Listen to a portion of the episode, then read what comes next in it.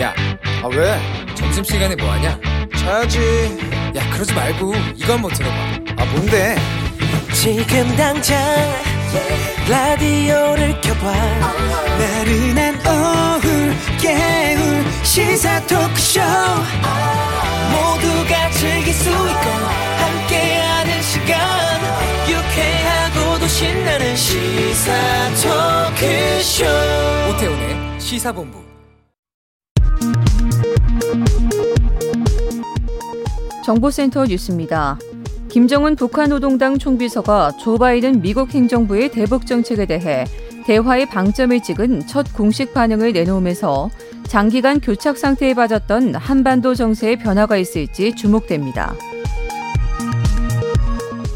공공운수노조 쿠팡 물류센터 지회는 서울 송파구 쿠팡 본사 앞에서 기자회견을 열고 사측의 경기 이천 덕평 물류센터 화재 사고의 책임 규명과 재발 방지 대책 마련을 촉구했습니다.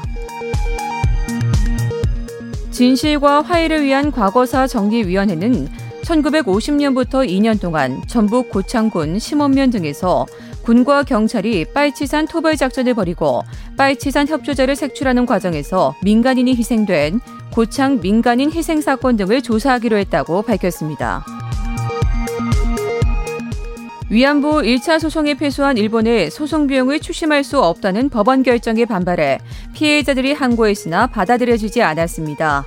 서울중앙지법 민사합의 34부 김양호 부장판사는 국고의 상대방에 대한 추심 결정에 대해 위안부 1차 소송 피해자들이 제출한 항고장을 이날 각하했습니다.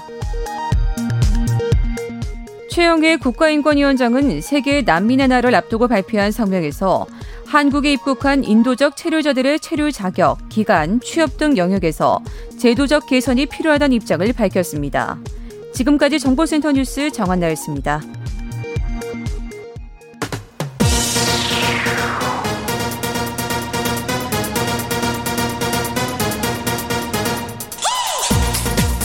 박정호의 본부 뉴스. 네, KBS 라디오 오태훈의 시사본부 2부 첫 순서 시각 주요 뉴스들 정리해 드립니다. 본부 뉴스 오마이뉴스의 박정호 기자와 함께합니다. 어서 오세요. 네, 안녕하십니까. 그 쿠팡 물류센터 화재 네. 이틀째 계속되고 있습니다. 지금 상황 어떻습니까? 예, 그러니까 진화 작업은 그 연소 확대 우려 그리고 건물 붕괴 위험 때문에 더디게 진행되고 있는데요. 그 불이 아직도 안 꺼진 거 아니에요? 네, 열기가 심해서 어. 안으로 들어가지 못하는 상황입니다. 이게 이제 지상 4층, 지하 2층 규모의 큰 건물인데요. 네. 이 내부를 보면 물품하고 뭐 택배 포장에 사용되는 종이 박스, 비닐, 스티커류 뭐 이런 가연성 물질이 많아서 많아서요. 음. 아, 불길이 거센 탓에 어제 저녁부터 소방대원들이 들어가지 못하고 있는 상황이고 네. 현재 외부 진화 작업만 이뤄지고 있습니다. 어. 사실 어제 큰 불길을 잡았었어요. 예, 예. 어제 아침에 큰 불길 잡았다라는 소식을 봤었는데 다시 이제 불길이 치솟았거든요. 음. 그러니까 이 그 안에 쌓여 있던 가연성 물질이 불에 옮겨 붙으면서 네네. 불길이 계속 커져 있는 상황입니다. 그 옆에 또 다른 물류센터가 있어서 거기가 네. 걱정이라면서요? 그렇습니다. 한 50m 정도 떨어져 있는 네. 다른 대기업의 물류센터가 있는데요. 네. 규모도 쿠팡 물류센터와 비슷할 정도로 커서요. 최악의 상황을 막기 위해서 쿠팡 물류센터와 이 물류센터 건물 사이 도로에 소방차 6대를 펜스처럼 배치해서 대비를 하고 있습니다. 그 바람에 불씨가 날아가서 그렇습니다. 옮길까 봐. 네. 이게 불이 또 장기간 이어지면서 건물이 붕괴할 가능성 계속 커지고 있는데요. 네. 이미 건물 2층의 바닥 일부가 휜 채로 주저앉은 것으로 전해지고 있습니다. 그 건물 안에 들어갔던 소방관 계시는데 예. 어떻습니까?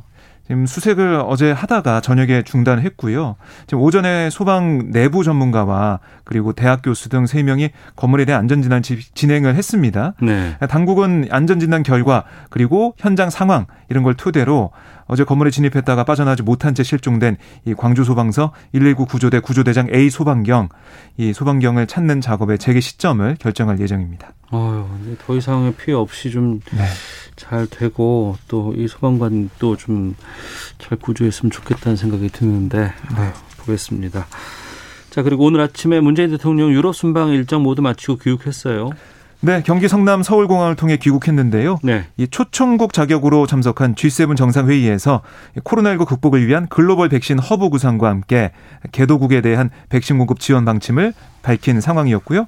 또 오스트리아, 스페인을 국빈 방문해서 양국 관계를 각각 전략적 동반자 관계로 격상하는데 합의했습니다.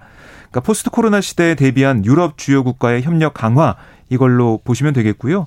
특히 오스트리아와는 5G 뭐 수소 에너지 분야에서 협력을 확대해 나가기로 했고 스페인과는 제3국 건설 시장 공동 지출 확대와 함께 친환경 또 디지털 분야 협력을 강화하기로 했습니다. 네.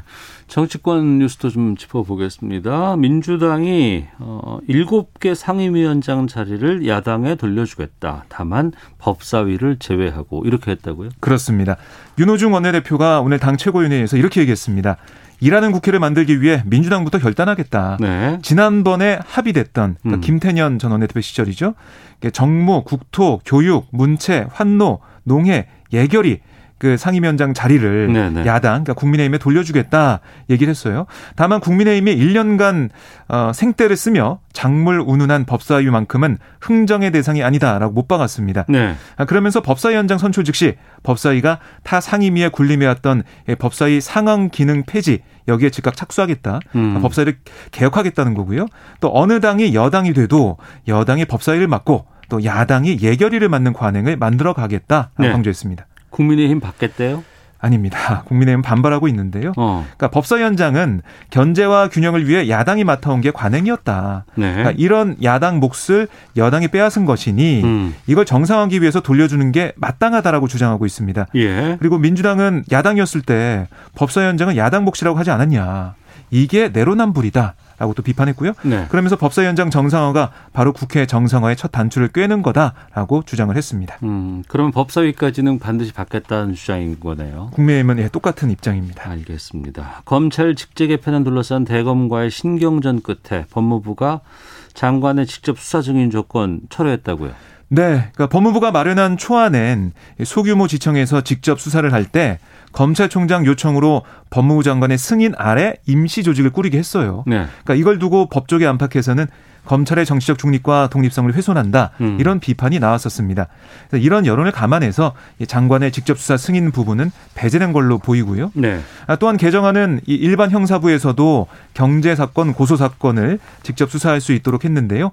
아, 반부패 수사부가 없는 일선 지방 검찰청에서는 형사부가 검찰총장의 사전 승인을 받아서 6대 범죄를 직접 수사할 수 있게 했습니다. 아, 또한 개정안은 이 국민의 인권 보호를 강화하기 위해서 서울중앙지검을 비롯한 전국 8개 지방 검찰청에 인권보호부도 신설하고요. 음. 인권보호부는 거- 경찰에 대한 보안 수사 요구나 아, 재수사 요청 등 사법 통제 업무를 담당합니다. 아, 이런 내용이 담긴 이 검찰청 사무기구에 관한 규정 이 개정안을 22일에 입법 예고한다고 법무부가 밝혔습니다. 네. 광주 철거 건물 붕괴 참사와 관련해서 경찰이 뭐 계약 관계에 대한 강제 수사 돌입했다고 하는데 상황 좀 알려주시죠. 네, 수사관 35명을 투입해서 이 광주 학동 4구역 주택 재개발 정비사업조합 사무실, 또 광주 동구청, 광주지방노동청, 또 5.18 구속 부상자회 사무실 뭐 이렇게 10여 곳을 압수했는데요. 네. 조합은 이 철거공사 중에 지작물이나 성면 철거공사를 여러 업체 계약한 주체입니다. 이걸 좀 보고 있고요. 어떤 계약을 했는지. 또 동구청은 재개발 사업 사업과 아, 이 성면 철거 관련 부서를 압수수색을 하고 있는 거고요. 어. 그리고 노동청은 성면 철거 감독 기관으로 압수수색 대상이 됐습니다. 그리고 철거공사에 관련 의혹을 받아서 입건되자 미국으로 도피한 이 문흥식 전 5.18 구속부상자의 회장과 관련해서는 이 단체 사무실도 지금 압수수색하고 있거든요. 네. 어떤 뭐 커넥션이 있는지 들여다보고 있는 거고요. 경찰은 조합을 중심으로 뭐 현대산업개발과 한솔, 백솔 이런 일반 건축물 철거공사 또 여러 가지 계약에 관여한 주체들을 대상으로 수사를 진행해서 계약 관련 비비 혐의도 확인하겠다 이런 입장입니다. 북한의 김정은 총비서가 미국 그 대북 정책에 대해서 공식 반응 냈어요. 근데 대화하겠다 이런 뉘앙스였던데. 네, 그렇습니다. 아, 김정은 총비서 어제 열린 당 전원회의에서 미국 새 행정부의 대북 정책 방향을 상세히 분석했다면서 대화에도 대결에도 다 준비돼 있다. 준비돼 있어야 한다 이렇게 말을 했는데요. 대화도 언급하고 대결도 그렇습니다. 언급하고. 어. 네. 특히 뭐 대결에는 더욱 빈틈없이 준비돼 있어야 한다라고 덧붙였지만 네. 뭐 이건 사실 조 바이든 미국 대통령이 지난 4월 의회 연설에서 대북 외교를 거론하면서 단호한 억지를 강조했었잖아요. 네. 어, 이것과 비슷한 원론적 표현이다. 아, 이게 뭐 대체적인 분석입니다. 또 김총 비서가 한반도 정세를 안정적으로 관리해 나가는데 주력해 나가야 된다라고 말한 대목이 주목이 되는데요. 2018년 선언한 핵실험과 대륙간 탄도미사일, ICBM 시험 발사 중단을 유지하면서 유엔 안전보장이사의 대북 결의 등으로 이어질 수 있는 중대한 도발은 자제할 가능성이 크다. 또 이렇게 볼 수가 있겠습니다. 알겠습니다. 이 소식까지 살펴봤습니다. 본부 뉴스 지금까지 오마이뉴스의 박정호 기자와 함께했습니다. 고맙습니다. 고맙습니다.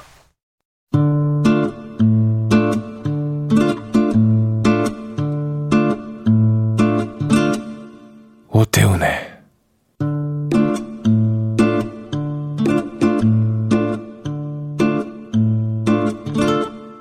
시사본부 네, 시사본부는 청취자 여러분들의 참여 기다리고 있습니다. 샵 9730으로 의견 보내주시면 되고요. 짧은 문자 50원, 긴 문자 100원, 어플리케이션 콩은 무료입니다. 팟캐스트와 콩, KBS 홈페이지를 통해서 시사본부 다시 들으실 수 있고 유튜브를 통해서도 만나실 수 있습니다. 유튜브 검색창에 일라디오 혹은 시사본부 검색해 보시면 영상으로도 확인하실 수 있습니다. 오늘 금요일 한 주간의 언론 보도를 분석하고 비평하는 watchdog 시간입니다. 정상근 전 미디어널 기자 나오셨습니다. 안녕하십니까? 안녕하십니까? 예, 알파고 신하 외신 기자 함께합니다. 안녕하십니까? 예 안녕하십니까 예. 서방 주요 7개국 G7 정상회의 관련 언론 보도 좀 분석해 보도록 하겠습니다. 오늘 아침에 문재인 대통령 3개국 순방 마치고 귀국했어요. 그 사람들이 이제 어 영국에서 G7 정상회의가 있는데 우린 참가국이 아닌 초청국으로 갔지만 어떤 일들이 있었을까? 그리고 오스트리아하고 스페인 국빈 방문했다고 하는데 어 뭐가 있었을까? 뭐 궁금하다고 하는데 막상 우리 보도를 보면 잘 안 보인다. 뭐 이런 얘기들을 계속 음, 아, 한- 한다고 해서 좀 찾아보겠습니다. 민주당에서도 언론 보도가 좀 너무 적다 이런 뭐 얘기가 나왔었는데 정상훈 기자 네. 실제로 보도량이 어때요? 어, 이번에 문재인 대통령이 유럽에 갔으니까 네. 이 과거 이 박근혜 전 대통령이 유럽 순방을 갔을 때 네. 그때랑 좀 비교를 해보겠습니다. 네. 그때 이제 박근혜 전 대통령이 2013년 11월 2일부터 8일까지 그 순방을 유럽에 갔다 왔는데 네, 어, 문재인 대통령도 이제 비슷한 기간 동안 갔다 왔죠. 근데 네, 뭐그 기간 동안 인터넷 보도는 너무 많고, 음. 근데 신문 지면 뉴스만 대상으로 보면 네, 이 박근혜 전 대통령 때는 그 67건. 음. 네, 이뭐 반드시 뭐 대통령 순방과 관련된 뭐 좋은 기사다 나쁜 기사다를 떠나서 네, 네. 일단 대통령 순방이라는 보도 키워드가 담긴 네, 네, 어, 보도 수가 이 정도 됐고요. 음, 어, 문재인 대통령은 이 비슷한 기간에 이 보도 수가 65건 어 그럼 비슷비슷하네요. 네, 나왔습니다. 네, 이 KBS 보도를 보면 네. 이 박근혜 전 대통령 순방 당시에 이 관련 기사가 이 같은 기간에 15건이 있었는데 네, 어, 문재인 대통령 관련 기사는 7건. 근데 아마 음. 오늘도 보도가 나올 테니까 네. 일단 어제까지는 7건 정도가 있었습니다. 어 그러면 지면 할당으로 본다 그러면 67건 대 65건 이건 거의 별 차이 없는 거 아닌가요? 뭐 이렇게 큰 차이는 없는 거죠. 이 어. 보도량 자체만 보면. 예. 근데 어 다만 그 뭐라고 할까 이제 많은 분들이 체감을 하는 건 이 보도의 질적 부분이 아닌가라는 생각이 이게 일면에 있거나 삼면에 있거나 오면에 있거나 이 차이는 좀 크잖아요. 네네 네. 그렇습니다. 일단 뭐 그 부분에서도 확실히 좀 차이가 있었고, 그러니까 네. 박근혜 전 대통령 같은 경우에는 이 지면에 일면 보도로 나온 경우가 굉장히 좀 많았고요. 음. 어 그리고 이제 뭐 어떤 보도를 했느냐, 뭐이 네. 부분도 굉장히 좀 관건인데, 어 그러니까 박근혜 전 대통령 당시에는 눈에 띄는 보도가 굉장히 많았어요. 눈에 네. 띄는 보도라는 건 어떤 건가요? 아마 저는 그 차이가 아닐까 하는데, 음. 그러니까 좀 뭐라고 할까요? 이렇게 좀 패션 네, 좀 우스갯거리가 됐던 기사들이 좀 많았던 거죠. 이게 뭐냐면 어 박근혜 전 대통령이 이제 영국에 갔을 때 네. 당시에 좀 비가 내렸는데 이 박근혜 전 대통령이 영국에 갔을 때 좀 해가 떴던 모양이에요. 어. 어 그러자 이제 이데일리에서 이런 기사가 나왔는데 어 박근혜 대통령 버킹엄궁 들어서자 비 그치고 햇빛 쨍쨍 뭐 이런 네 예, 예. 보도가 나왔고 예. 어 그리고 과거 이제 박근혜 전 대통령 외교 관련 보도가 많았다라고 느꼈던 이유는 어, 박근혜 전 대통령을 강조하는 보도들이 굉장히 좀 많았기 때문일 것으로 보입니다. 음. 그러니까 이 특히 이제 물론 이제 외교문대에서는 이제 패션도 메시지를 준다라고는 하는데 네. 어, 굉장히 이제 패션에 주목하는 보도들이 많았어요. 음. 그 MBN 같은 경우에는 이 박근혜 패션 외교 이렇게 깊은 뜻이라는 이 제목의 보도가 있었고 네. 어, 연합뉴스 같은 경우에는 화사하면서도 격조 있게 박근혜 어. 대통령의 패션 외교라는 네. 보도가 있었고 음.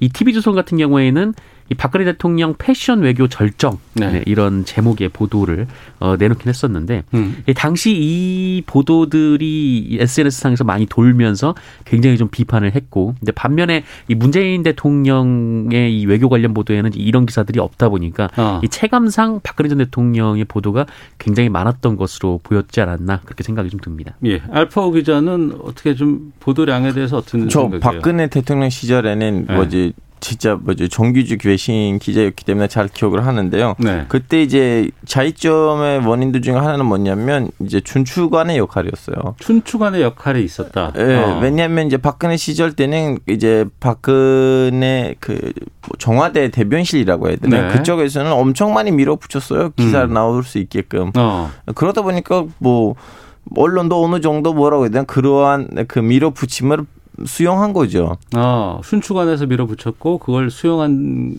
것 같다. 예, 예. 예. 근데 지금 이번에는 이렇게 그렇게 많이 강력하게 밀어붙이는 분위기도 아니었고 더군다나 박근혜가 갔을 땐 G20, G7 아니었고 그냥 네. 단순히 에, 유럽 순방이었고 유럽 선박이었고 그래서 한국이 자기 아젠다 들고 갔는데 이번에는 네. 한국이 이제 G, G7에서는 초청을 받았는데 음. 어 영국까지 갔는데 그냥 영국 갔다 오면 안 된다는 마음으로 그렇게 한국이랑 깊이 관계도 없는 스페인하고 오스트리아의 대통령이 들렸다 온 거예요. 그러다 보니까 좀 약간 차이점이 있을 거예요. 음. 저는 여기서 지금 주점을 두고 싶은 부분이 뭐냐면요. 네.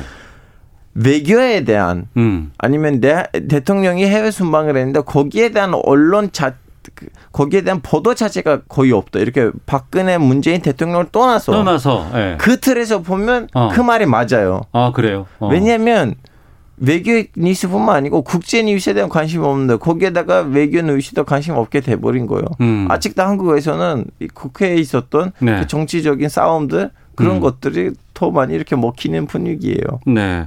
G7 같은 정상 외교에 대해서 보도를 하는 분량과 또 우리는 좀 우리가 좀 정치 뉴스에 대한 보도가 좀 많은 편이긴 하거든요. 네. 비중을 찾는다 그러면은 외신 같은 건 어떻습니까? 외신에서는 이제 나라에 따라 달라요. 네. 어. 좀 약간 해외에서 아니면 국제적인 무대에서 영향력이 있는 나라다 아니면 음. 뭐 개구라 좀 약간 안에 있는 개구리라고 하잖아요. 네, 네. 그 우물 안에 있는 개구리 그런 나라네. 이 두 개 나라에 따라 국제 뉴스가 다루는 비, 비중이 좀 달라져요. 그래서 미국 음. 같은 나라, 영국 같은 나라에서는 네. 국내 뉴스만큼 음. 국제 뉴스가 나와요. 그렇죠. 뭐 아시아판이 따로 존재하기도 한다거나 뭐 이런 그렇죠, 부분들이 그렇죠. 있죠. 예, 예, 예. 근데 이제 한국은 아직 결정 못해서 우리는 이제 국제적으로 영향을 미칠 나라가 될 건지 아니면 그냥 동양에 있는 음. 조용한 하나의 국내 단독- 뉴스에 집중할 것인지. 예. 어. 아, 마- 말을 듣고 보니까 또 그런 또 생각이 들기도 하네요. 어. 예, 예. 정상훈 기자는 어떻게 보십니까? 글쎄요, 뭐 어쨌든 뭐 외교 관련 보도가 뭐 국민들의 생활에 직접적인 영향을 미치는 측면도 있죠. 그러니까 이번에도 뭐 이제 뭐 스페인에 가서 뭐 이제 뭐뭐 전기차 관련된 얘기를 했다거나 뭐 음. 오스트리아 가서 뭐 어떤 분야에 대한 얘기를 했다거나 이 분야에 또 종사하는 국민들이 있기 때문에 이 네. 외교 보도 같은 경우에도 좀 주요하게 다뤄야 되는 부분이라고 생각을 합니다. 음. 중요하게 다뤄야 되는 부분인데 어 근데 문제는 이제 우리나라 언론의 이제 외교 관련 보도가 좀 극단적이라고 할까요? 그러니까 제가 한편에서 말씀드렸듯이 이 박근혜 전 대통령이 이제 패션 외교를 얘기를 하는 것처럼 네, 네. 이 지나치게 대통령 개인의 초점을 맞춰서 보도를 한다라거나 어, 그렇죠. 그렇죠. 예. 네, 혹은 그렇지 않다면은 뭐 아주 지역적인 문제를 이제 부각을 해서 음. 이 논란을 좀 제기를 하거나 뭐 이런 부분들이지 물론 이제 뭐 양국이 뭐 어떤 대화를 정상이 어떤 대화를 나누었고 어떤 어떤 결론을 냈습니다 라고 하는 보도들도 있고 뭐 주요한 경제 협정 같은 경우에는 뭐 파급 효과 같은 것도 이제 보도를 하긴 하지만 네. 어 전반적인 그 외교에 관한 부, 기사가 뭐 우리 실생활에 어떻게 다가오는지에 대한 좀 그런 분석이라든지 음. 좀 그런 이제 그 보도들이 좀 적다 없다 좀 그렇게 좀 보여집니다. 저도 이번에 생각해 보니까 돌아보면 뭐 G7 정상회담 마지막에 공동 성명 채택된 주요 내용이라든가 아니면 오스트리아 같은 경우에는 130년 지금 우리가 수교의 역사를 갖고 있지만 대통령이 한 건 처음이었거든요. 네네. 근데 거기서 있었던 어떤 일들에 대한 보도가 좀 적고 음. 주로 보도가 됐던 거 놀라 됐던 거는 이제 G7 정상회담에서의 사진이라든가 네. 네네. 아니면 또 사진 편집에 대한 문제점들 막 이런 맞습니다. 것들이 좀 부각이 되는 건 좀 안타깝지 않나 싶어요. 예, 그 더군다나 이제 G7이라는 그 정상회담의 의미가 무엇인지 왜 중요한지 음. 거기에 대해서 사람들 잘 몰라요. 네. 오히려 그걸 좀 더 설명해주고 한국이 거기에다가 초청받았다는 의미가 무엇인지를 설명했었으면 더 도움이 되지 않았을까 싶어요. 그럼 물어보겠습니다. 기자들한테는 뭐라 그러는 뭐라고 그래요? 왜 이렇게 이렇게 가는 거예요? 어떻게 보세요? 글쎄요. 뭐 저 항상 뭐 이그 알파고 정상근의 워치독을 하면서 몇 번 나왔던 얘기기도 한데 사실 이 청와대 출입 기자단이 이제 따라가게 되는데 예. 이 청와대 출입 기자단이 이 청와대 내부에서 벌어진 일들에 대해서는 잘 알지 몰라도 이 외교 관계라든지 좀 그런 데 익숙하진 않죠. 음. 네. 그리고 이런 구도적인 문제도 있어요. 어, 예를 들면 대통령 해외 순방에 갔을 때 외국의 경우는요, 물론 그 거기 있는 궁전의 주립 기자들도 따라가긴 하지만 동시에도 큰 언론사들이 국제부에 있는 부장 아니면 어. 국장을 보내. 왜냐면 국제부에 있는 사람이 국제 외교 그런 거를 통만 알거 아니에요. 네. 근데 한국은 그렇진 않아요. 그냥 어. 뭐 청와대 주류 기자가 갑니다. 네. 청와대 주류 기자는 그냥 국내 정치에 대해가 좀 전문 분이신데 어. 해외 정치 잘 모르시잖아요. 아니면 예. 외교 관계 등. 어. 그럼 앞으로 외교 관련된 언론 보도가 좀 어떤 방향으로 갔으면 좋을지에 대해서도 좀 말씀 각, 듣는다. 각 언론사의 국제부가 좀 관리했었으면 좋겠어요. 국제부가 예. 이런 순방 관련된 보도들은 예. 좀 담당을 하고 주- 따라가고. 준축한 주류 어, 주류 기자가 아니고요. 음. 뭐 저도 비슷한데 뭐 결국은 이제 뭐 대통령의 일정만 따라다니면서 이 네. 대통령이 뭐 어떤 일정을 소화했다 어떤 일정을 소화했다 뭐 이런 거를 전하는 것도 중요하지만 음. 어, 이 일정에서 좀 어떤 좀 뭐라고 할까요? 좀 효과를 좀 봐야 되느냐, 음, 네. 우리나라에게 삶에 어떤 좀 영향을 미치느냐, 어. 좀 그런 부분에 대해서 좀 얘기를 해야 될 것 같고. 어 그리고 좀 뭐라고 할까요? 좀 지나치게 그 인터넷에서 또는 떠도는 그 이야기들을 이제 편 그 가져와서 네. 이 언론에서 논란이라는 식으로 보도를 하는 경우가 있는데 어. 이 대표적으로 최근에 그 문재인 대통령이 G7 정상회담 사진을 찍을 때 그 노타이 차림으로 참석 사진을 찍었다고 아, 그것이 밑에 이제 코너를 해가지고 쭉쭉 그 있어요. 예, 봤습니다. 예. 네네 그것이 이제 외교적 결례냐 아니냐 어. 이거를 가지고 이제 보도를 한국 언론에서 했거든요. 예, 예. 사실 그럴 게 없었던 게 그 영국에서 이 편한 차림으로 오라고 했고 어. 뭐 문재인 대통령뿐만 아니라 뭐 음. EU 관련된 그 분께서도 네 노- 노타이 차림으로 참석을 했는데 네. 좀 이런 부분에 대해서 언론이 굳이 가져와서 논란으로 키워야 되겠는가? 그왜 그렇게 패션 외교에 집착을 할까 언론에서? 네, 우리가. 저 사실 안타까 워했던 거 뭐냐면 그 우리 문재인 대통령이 스페인하고 오스트리아 갔는데 스페인하고 오스트리아에 있는 우리 한국 교민들이 대통령이 왔다는 걸로 뭘 기대했는지 그동안 그 사람들이 뭐 원하는 건 무엇인지 그것도 좀 다뤘어야 되는데 보통 음. 그- 그런 것들 하거든요 외국에서 네. 한 나라 대통령 그쪽 나라 가면 그쪽 에 있는 교민들 위주로 도 기사를 쓰는데 그것도 없었어요. 음. 순방에 대해서 우리가 지적을 알리자는 게 아니에요. 뭐 네네. 순방에 대한 내용을 우리가 좀 파악을 해봐야 되고 거기서 잘된 점들, 잘못된 점들, 또 우리에게 국익에 보탬이 되는 것인지 아니면 그렇지 않은 것들도 있을 수도 있기 때문에 그런 부분들을 언론에서 좀 보도를 하고 또 여기에 대한 평가를 내리는 건 바람직해 보이는데 그 자체가 좀 너무 부족한 건 아닌가라는 아쉬움이 좀 들어서 살펴봤습니다. 자, 마치독 다음 주제로 가보겠습니다. 요즘 한겨레 이야기를 좀 자주 하게 되는데 한겨레가 자사 유튜브에 이준석 당대표를 고정 출연자로 섭외했다가 취소한 일이 있었다고 하는데 어떻게 된 겁니까?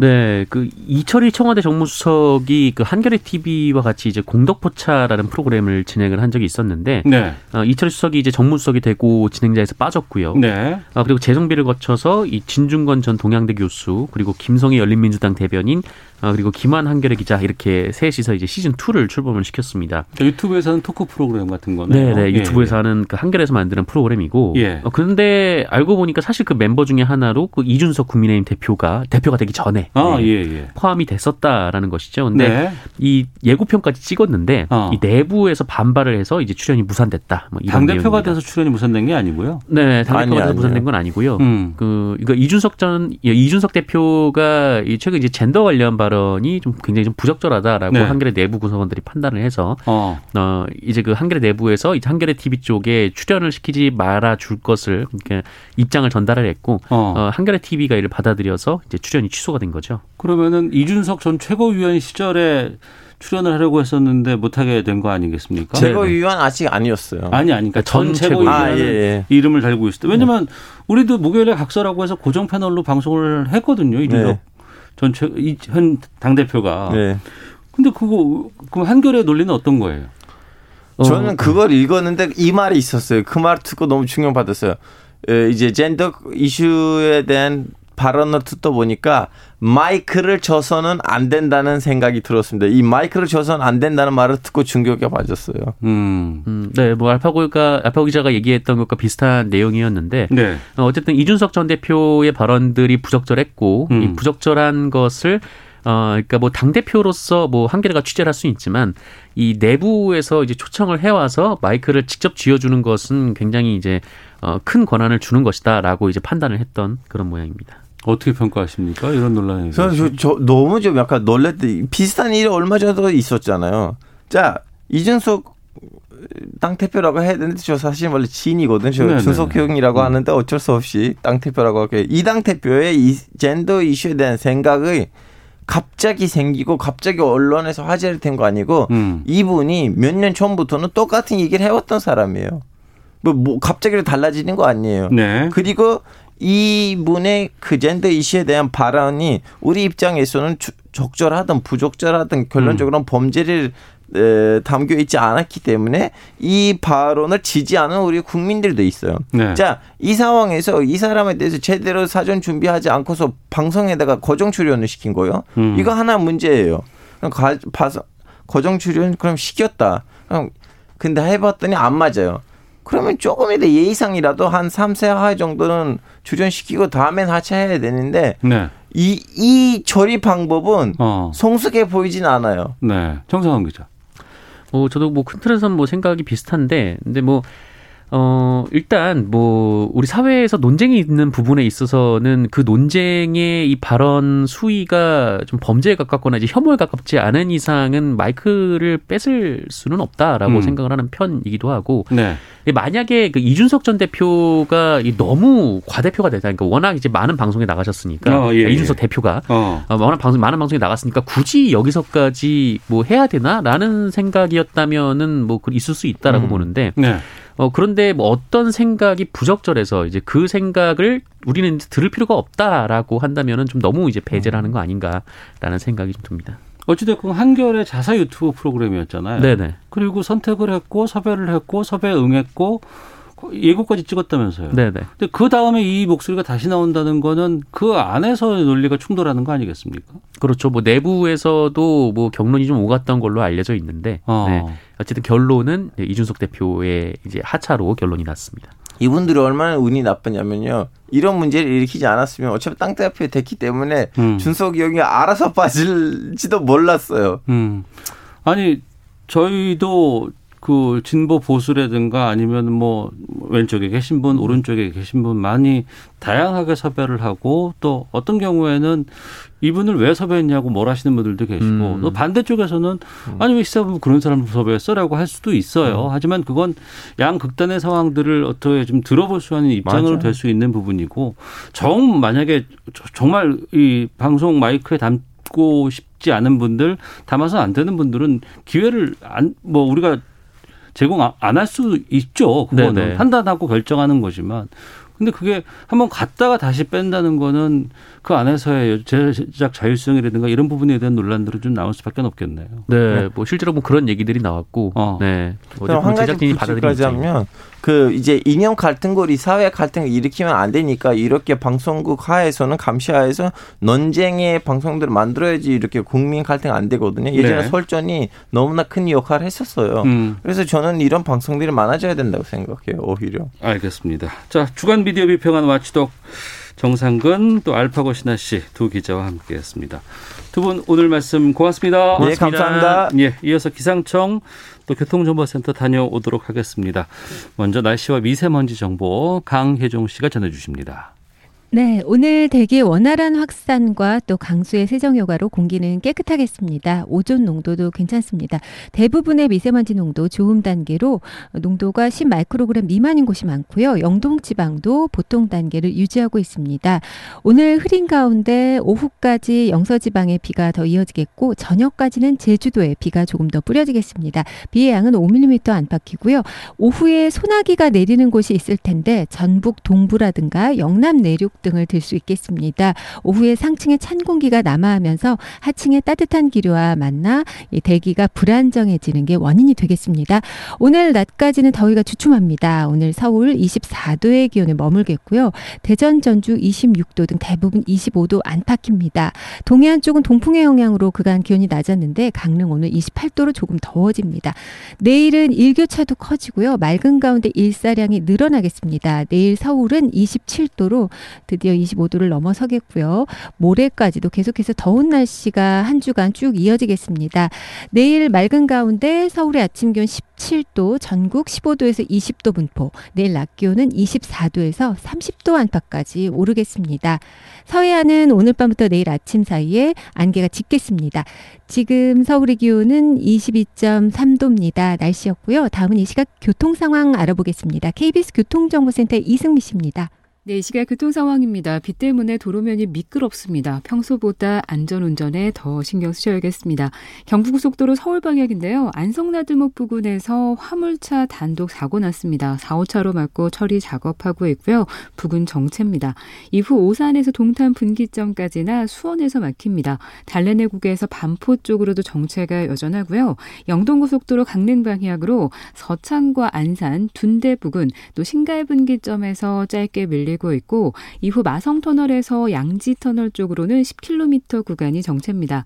인천 방향으로 행성휴게소 부근 3차를 고장난 화물차가 있어서 조심하셔야겠고요. 광교 터널에서 북수원까지나 월곶 부근 정체고요. 서울 양양고속도로 양양 방향 남양주 요금소에서 서종 부근까지 막힙니다. 서양고속도로 목포 방향은 안산 분기점에서 용담 터널까지 또 팔탄 분기점에서 화성 휴게소 쪽으로 막힙니다. KBS 교통정보센터였습니다.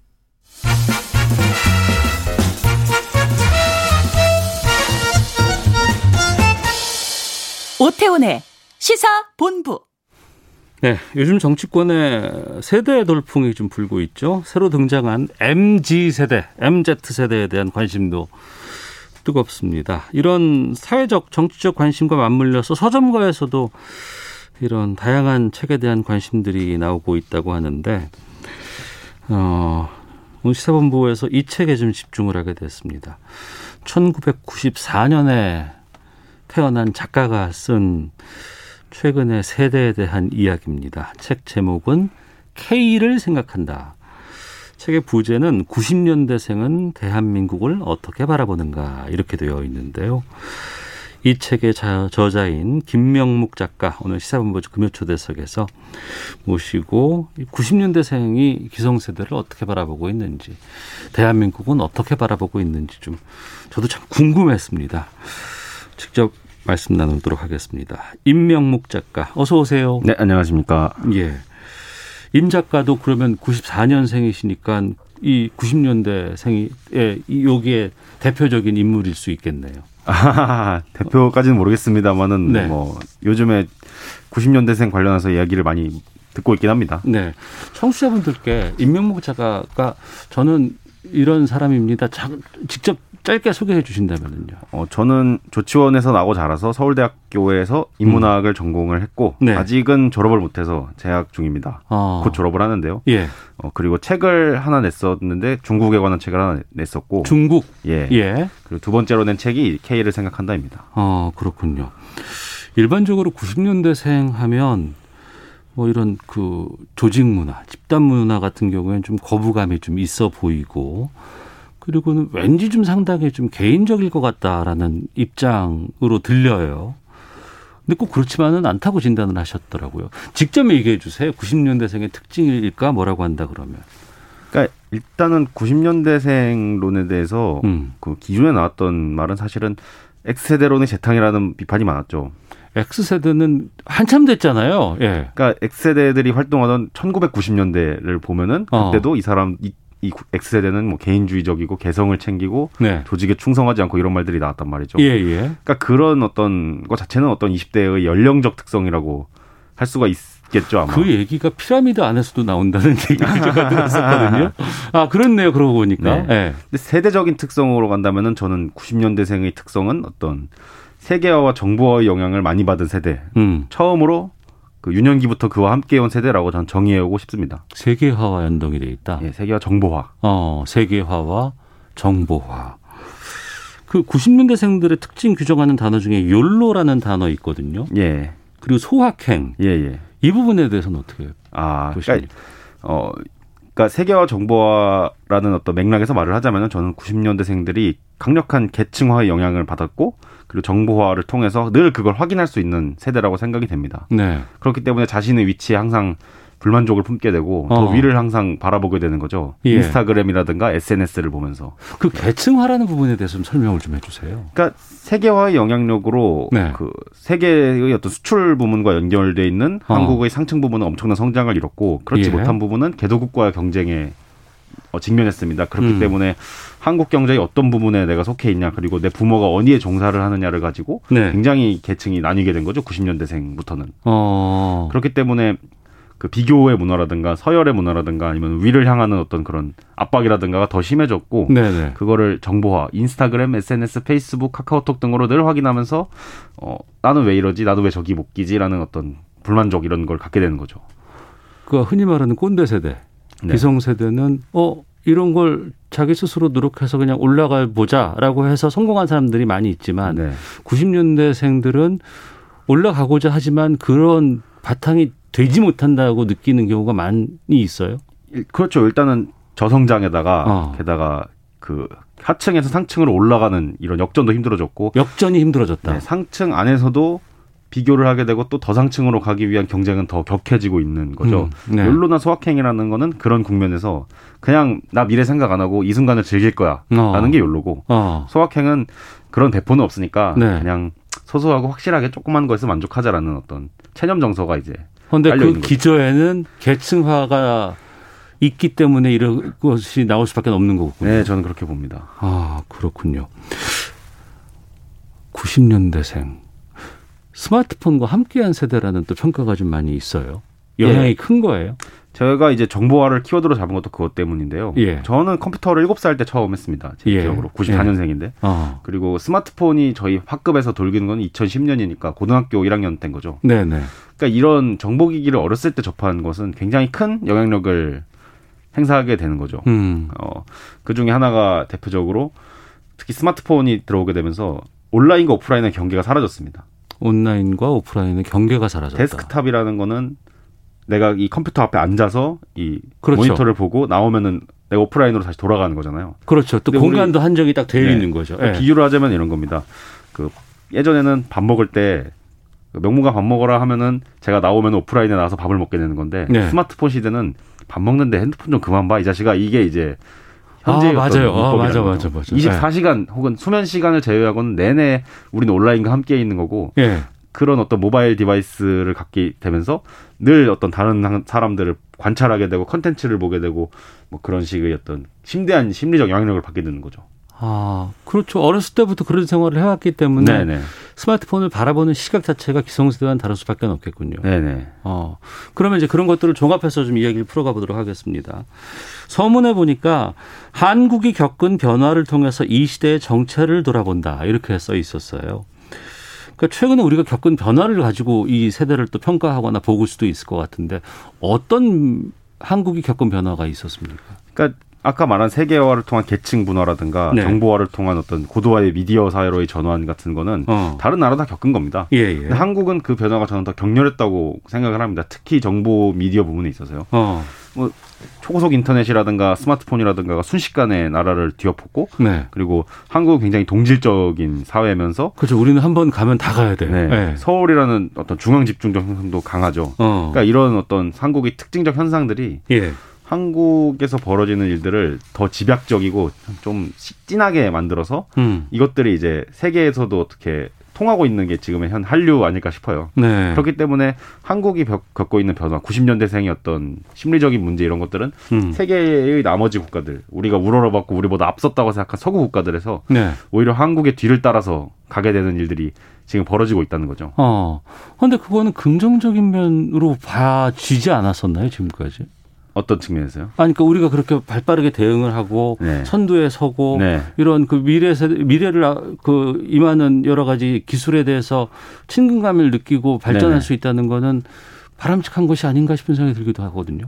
그러면 사실은 케이팝이라든가 뭐 요즘에 웹툰도 잘 네. 나간다잖아요. 네. 그런 게 이제 그 말씀하신 맥락인 건데 어. 근데 이런 어떤 90년대생이나 혹은 이후의 세대가 느끼는 정보화로 인한 심리적인 어떤 불안감이나 불안정이라든가 어떤 뭐 분노라든가 어. 이런 것도 한국이 더 빨리 겪는 거고 세계가 그 다음에 가는 거죠. 아 문화의 여러 가지 측면이 있을 텐데 그 측면 가운데 좀 불편하고 부정적이거나 아니면 우리가 느꼈던 긍정적이지 않은 측면들을 우리는 아직 못 보고는 있지만 90년대는 그걸 미리 볼 수 있군요. 그렇죠. 어. 그리고 세계의 현재 청년층마저도 같은 저는 심리적인 경향을 어느 정도 공유하고 있다고 생각이 되는 거고요. 예.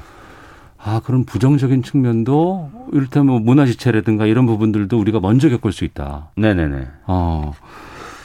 그, 작가께서 이런 얘기를 하셨나요? 90년대생의 분노가 사이버 공간에 투사됐다고 표현을 했는데 그 부분이 이거 여기에 해당하는 겁니까? 어, 일테면은 그 90년대생들이 맨날 뭐 불만이다 뭐뭐 뭐 이렇게 할 때 위에 세대들이 한 말은 그거죠. 아, 그럼 거리에 나가서 뭐 짱돌이라도 들어라라는 말을 많이 했잖아요. 너는 왜 행동에 옮기지 않고 왜 그렇죠. 거 안에만 있어? 이런 얘기 하죠. 예, 네. 사실은 90년대생들은 옛날부터 행동을 하고 있었습니다. 그게 짱돌이 아니라 댓글창이었던 거죠. 아, 그렇죠, 그렇죠. 네. 그럴 수 있죠. 그래서 어. 자신이 어떤 갖고 있는 불만을 자신이 속한 커뮤니티라든가 뭐 네. 그런 공, 온라인 공간에서 집단적으로 모여가지고 이제 집단 행동을 하거나 여론을 만들어내 가지고 어. 그걸 발산하거나 했던 거고 그것이 이제 기성세대들은 전혀 눈에 보이지 않았던 건데 최근 들어 이제 그게 어 우리가 현실 공간이라 생각하는 여기까지도 영향을 미치고 있는 거죠. 아 그거 정말 이제 저도 요즘 이해가 되는 게 아니 그 나가서 행동하거나 거리에 가서 소리지라도 치고 외쳐야지 왜 이 컴퓨터 안에 앉아갖고 그게 뭔 의미로 그게 세상을 바꿔라고 뭐라고 할 수 있는데 아니다. 우리는 이, 이 방식이 또 우리가 원하는 또 하나의 그 투쟁이나 또 자기를 목소리를 내는 방식이군요. 그렇죠. 그러니까 과거의 사람들은 온라인과 오프라인을 구분을 했었다 했잖아요. 예, 예. 이제는 그냥 온라인 안에 세상이 다 들어가 있는 어. 그런 시대가 된 거죠. 인식상에서. 예. 일테면은 얼마 전에 조선 구마사라는 드라마가 그 중국 관련 논란으로 방영이 중지가 됐잖아요. 예, 저희 시사본부에서도 그 아이템을 좀 다뤘었습니다. 예, 그것이 예. 명백하게 온라인에서 형성된 집단적 여론이 폭발해서 청년층이 어. 주도해서 어떤 현실에 엄청난 변화를 이뤄낸 사건인 거잖아요. 이런 예. 게 이제 점점 많아지고 있는 거죠. 아, 기성세대가 틀리다고 얘기할 수 있는 게 아니고 그 90년대생이 다르게 생각하고 있는 부분들로 우리가 인식을 해야 되는데 아, 알겠습니다. 하나씩 좀 더 보겠습니다.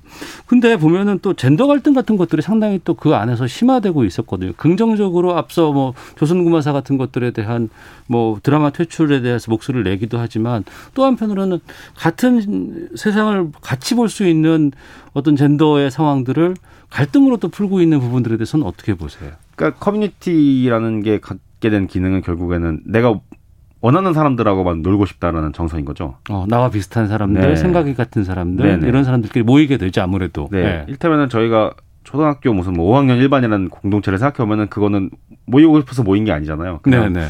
거기다 들어간 거지. 어. 근데 커뮤니티는 내가 같은 생각을 갖고 나랑 비슷한 생각 가진 사람끼리 모일 수가 있는 거죠. 그렇기 예. 때문에 인터넷 공간에서는 남쪽 커뮤니티와 여쪽 커뮤니티로 음. 분화가 됐고 네. 그들 사이에서는 전혀 이야기가 서로 안 통하고 자신들만의 어떤 서사, 신화, 음. 논리, 감정 이런 걸 쌓아왔던 거죠. 네. 그거를 바탕으로 집단 행동에 나서면서 어. 투쟁을 한 거고 어. 남과 어. 여가 갈려서. 네. 네.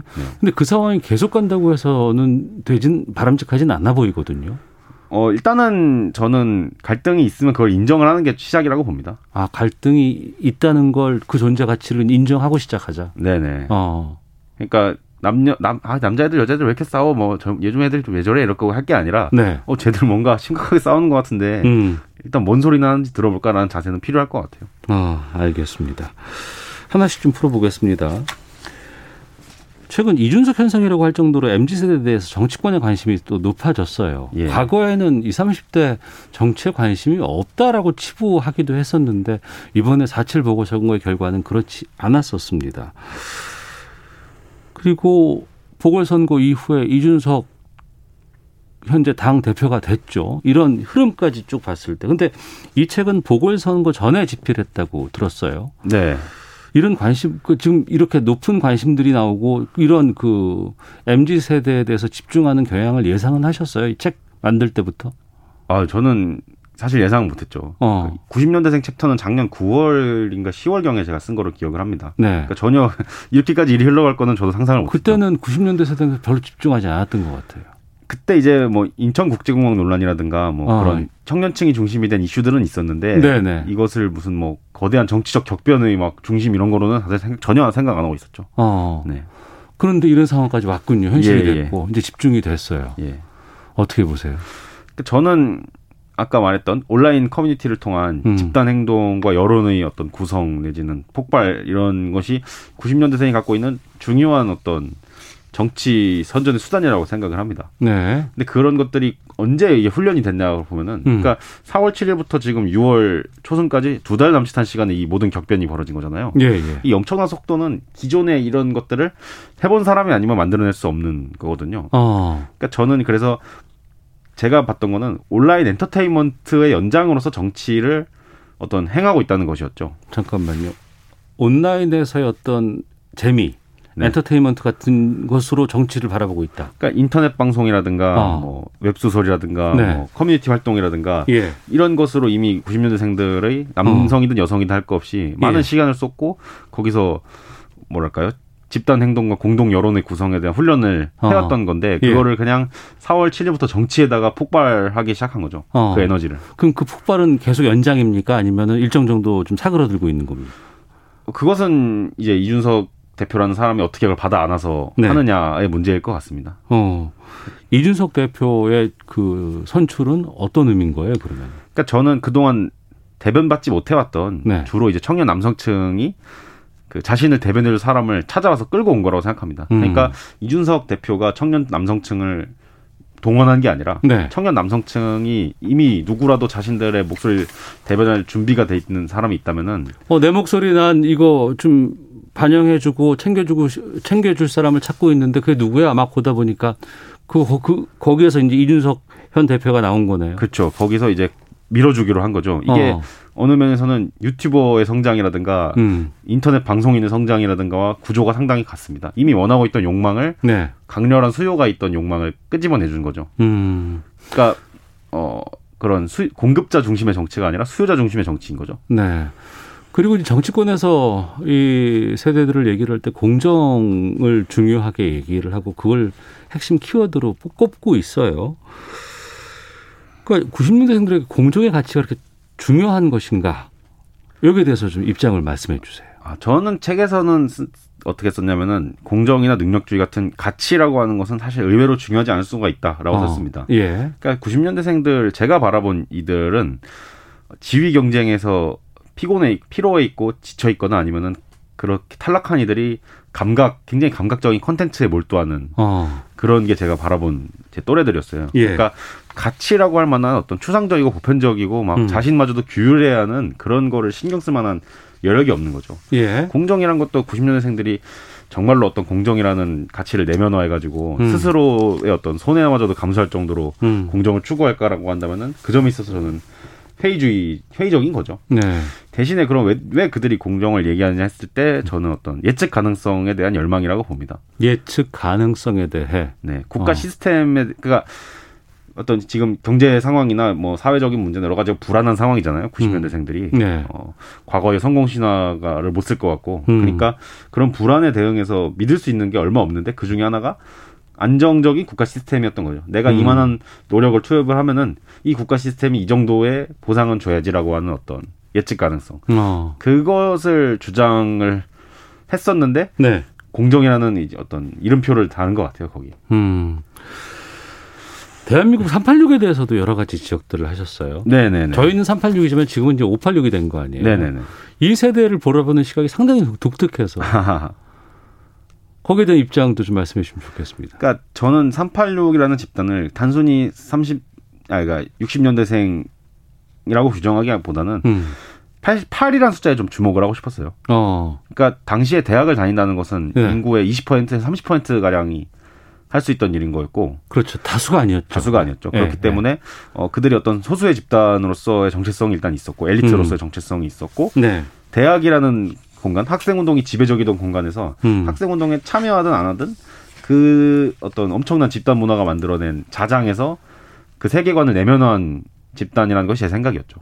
아, 그러니까 386에서 8이라는 개념은 정치 참여를 하던 정치 참여를 하지 않던 그 당시에 그 나이대 사람들 가운데 20%의 정말 좀 무언가 대학이라는 공간을 향유하고 있는 사람들에서의 특징이다. 네. 그리고 이제 그들이 87년 이후에 사회에 나가고 음. 어, 기성 세대로 되면서 주류가 되고 네. 그러면서 대학을 가지 못한 음. 586이 아니라 56보다 뭔가 좀 더 나은 지위를 선취했고 네. 그것을 이제 자녀들에게 적극적으로 아. 어떤 물려주고자 하는 집단이라는 게 제가 바라보던 386이었던 거죠. 지금까지 386에 대한 평가는 좀 달라요. 네. 어, 그러니까 팔이 없는 분들이 있거든요. 그분에. 네. 근데 그거는 다수였고 또 우리 팔을 갖고 있는 학번을 갖고 있는 사람들은 소수였기 때문에 정치 참여가 중요하지는 않았다라고 볼 수 있다는 건데 알겠습니다. 3593님께서 아이고 반갑습니다. 조치원 고향 사람이라니 너무 반갑네요. 90년도생 화팅하세요. 5318님 작가님 참 말씀 잘, 잘 하십니다. 94학번인 저는 그때 처음 데스크탑을 마련해서 리포트를 작성했던 기억이 납니다. 라고 동의 문자도 많이 와주고 계시고 한편으로는 좀 mz 세대에 대해서 이렇게 좀 다른 의견도 있어서 좀 말씀을 드린다 그러면 지금 세대는 나이키 신발 신고 아이폰 할부로 사고 여행 다 다니고 하면서 돈 없다고 사회에는 불만을 가지네요. 김배공님은 중년, 중장년층은 경로 효친 사상에 자랐기 때문에 내 부모가 아니더라도 기꺼이 버스 좌석을 노인에게 양보했지만 지금의 MZ 세대는 이해관계 민감한 세대라고 봅니다. 라는 의견도 주셨거든요. 어떻게 보십니까? 어, 중요한 지적이라고 생각이 됩니다. 예. 그러니까 나이키나 아이폰 살 돈은 있지만은 뭐 돈 없다고 하냐 이게 이제 어. 굉장히 어. 상징적인 말 같아요. 예. 실제로 그런 사람들 많거든요. 어. 그러니까 정보화로 인해서 네. 그리고 한국이 선진국에 올라섰다는 게 당연하게 인식되는 세대다 보니까 음. 그 자신들이 원하는 소비 수준이 엄청나게 높아진 거죠. 네네. 네. 그런데 한국 경제가 이원화돼 있기 때문에 음. 그런 소비 수준을 제공할 만한 소득을에 들어가거나 혹은 그런 부모를 만난 사람들은 소수인 거고. 네. 어 그런 뭐랄까요? 경쟁이 소비를 어떻게 하느냐까지도 가게 음. 된 거고. 예. 이제 그게 어떤 심리적인 압박으로 간 거죠. 음. 그 입시와 교육 이 부분은 세대마다 있었고 대한민국에서 상당히 대한민국이 독특하게 이걸 참 중요시하는 그러한 키워드입니다. 모든 세대를 관통하고 있지만 세대마다 보는 시각은 다를 수밖에 없거든요. 여기에 대해서도 좀 예, 저는 일단은 어 한국 교육의 전통적인 교육 그러니까 뭐 본고사라든가 뭐 그런 거로 상징되는 굉장히 입시 위주의 경쟁 교육이 있었잖아요. 뭐 수능 세대라고 불리기도 예, 예, 했었죠. 예. 그것에 대한 반작용으로서 진보 교육이 이해찬 세대부터 등장을 해가지고 네. 한 20여 년을 이어온 건데 음. 어, 이걸 좀 통치적으로 한번 훑어보고 싶었습니다. 네. 어 그리고 제가 이제 좀 강조, 강조하고 싶었던 것은 첫째로는 교육을 어떤 출세를 향한 수단으로 생각하는 한국 사회의 강한 관념이 존재하는 한 어. 어, 어떠한 개혁 조치도 그걸 누를 수는 없다는 것이었죠. 예. 네. 그래서 제, 저는 수시로 대학을 갔습니다만 음. 수시조차도 지금 어떤 완벽한 교육 체제라고 전혀 할 수 없으며 그 네. 안에도 치열하고 살벌한 경쟁이 벌어지고 있다는 것을 한번 이제 강조해보고 싶었던 것이었죠. 음. 그리고 그렇다면 대안은 무엇이냐 했을 때 저는 대학이라는 공간 자체가 어느 정도 좀 문제였다고 봅니다. 그러니까 대학 자체가 문제였을 수도 있다. 예, 왜냐하면은 어. 학벌 아니, 그러니까 학벌 체제가 결국에는 이런 경쟁을 만들어낸 것인데 네. 학벌 체제는 기본적으로 굉장히 경직적인 거죠. 음. 한번 학벌을 획득하면은 그게 계속 가는 거고 역전이 불가능하니까. 그래서 네. 저는 온라인 시대를 맞이해서 좀 더 이런 학벌 자원을 유연하게 분배할 음. 수 있는 새로운 방식의 제도라든가 뭐 개혁이라든가를 고민해야지 이거를 단순히 대학 어떻게 들어가냐를 조금 바꾼다고 해서 해결될 음. 문제가 아니라는 뜻이었죠. 네. 상황을 진단하는 내용들에 담겨 있고 여기에 대해서 반드시 해법을 제시하지는 않고 있어요. 그럼에도 불구하고 어쨌든 청년 세대가 앞으로 대한민국을 또 짊어지어 나갈 입장이기 때문에 어 어떻게 가야 한다고 보세요? 저는 어, 이번에 이준석 대표 돌풍이 어느 정도는 그런 맥락을 따 보는데요. 한국 사회가 산업화 서사와 민주화 서사가 굉장히 강력한 양대 서사였잖아요. 네네. 이제 그걸 넘어서는 무언가가 이제 필요한지 않나 싶습니다. 아, 7, 80년대 산업화에다가 이제 2000년대 이제 민주화가 있다 그러면. 예, 예. 그러니까 그게 이제 어떤 기성세대 뭐 6, 70대 혹은 4, 50대의 강렬한 정서를 반영을 하는 것인데 음. 이제 그 시대의 어떤 세계 인식 뭐 상황과는 굉장히 다른 시대가 펼쳐진 거죠. 네. 정보화나 세계화라는 어떤 영향으로. 어. 그래서 그것에 적응한 90년대생들이나 그 이후의 세대들은 그 앞에 세대의 서사에 뭔가 동일하지 않고 그 문제의식이나 해법에도 공감을 하지 못하는 거고 음. 그래서 자신들을 대변해줄 사람을 인터넷에서 막 부글부글 끓으면서 찾아왔던 거죠. 물론 네. 남녀로 그 와중에 갈려서 싸우긴 했습니다만. 어. 그래서 이런 변화상을 이해하고 새로운 어떤 통합이나 뭐 아니면 발전이나 아니면은 솔직하게 우리 한번 갈등해보자라는 등의 메시지를 내놓는 그런 사람을 찾는 게 필요할 것 같습니다. 알겠습니다. 90년대생들이 어떻게 우리를 바라볼까, 사회를 어떻게 보고 있을까 궁금했었는데 오늘 임명묵 작가께서 상당히 저를 많이 이해시켜 주셨어요. 너무 감사드리고 임명묵 작가께 어떤 노래 들어볼까요 했는데 AOA의 사뿐사뿐 신청해 주셨어요. 지금 노래가 나가고 있는데 이 곡 들으면서 시사본부 금요초대에서 K를 생각한다. 저자 임명묵 작가님과의 만남 마치도록 하겠습니다. 오늘 말씀 고맙습니다. 감사합니다. 예, 시사본부도 인사드리겠습니다. 다음 주에 뵙겠습니다. 안녕히 계십시오.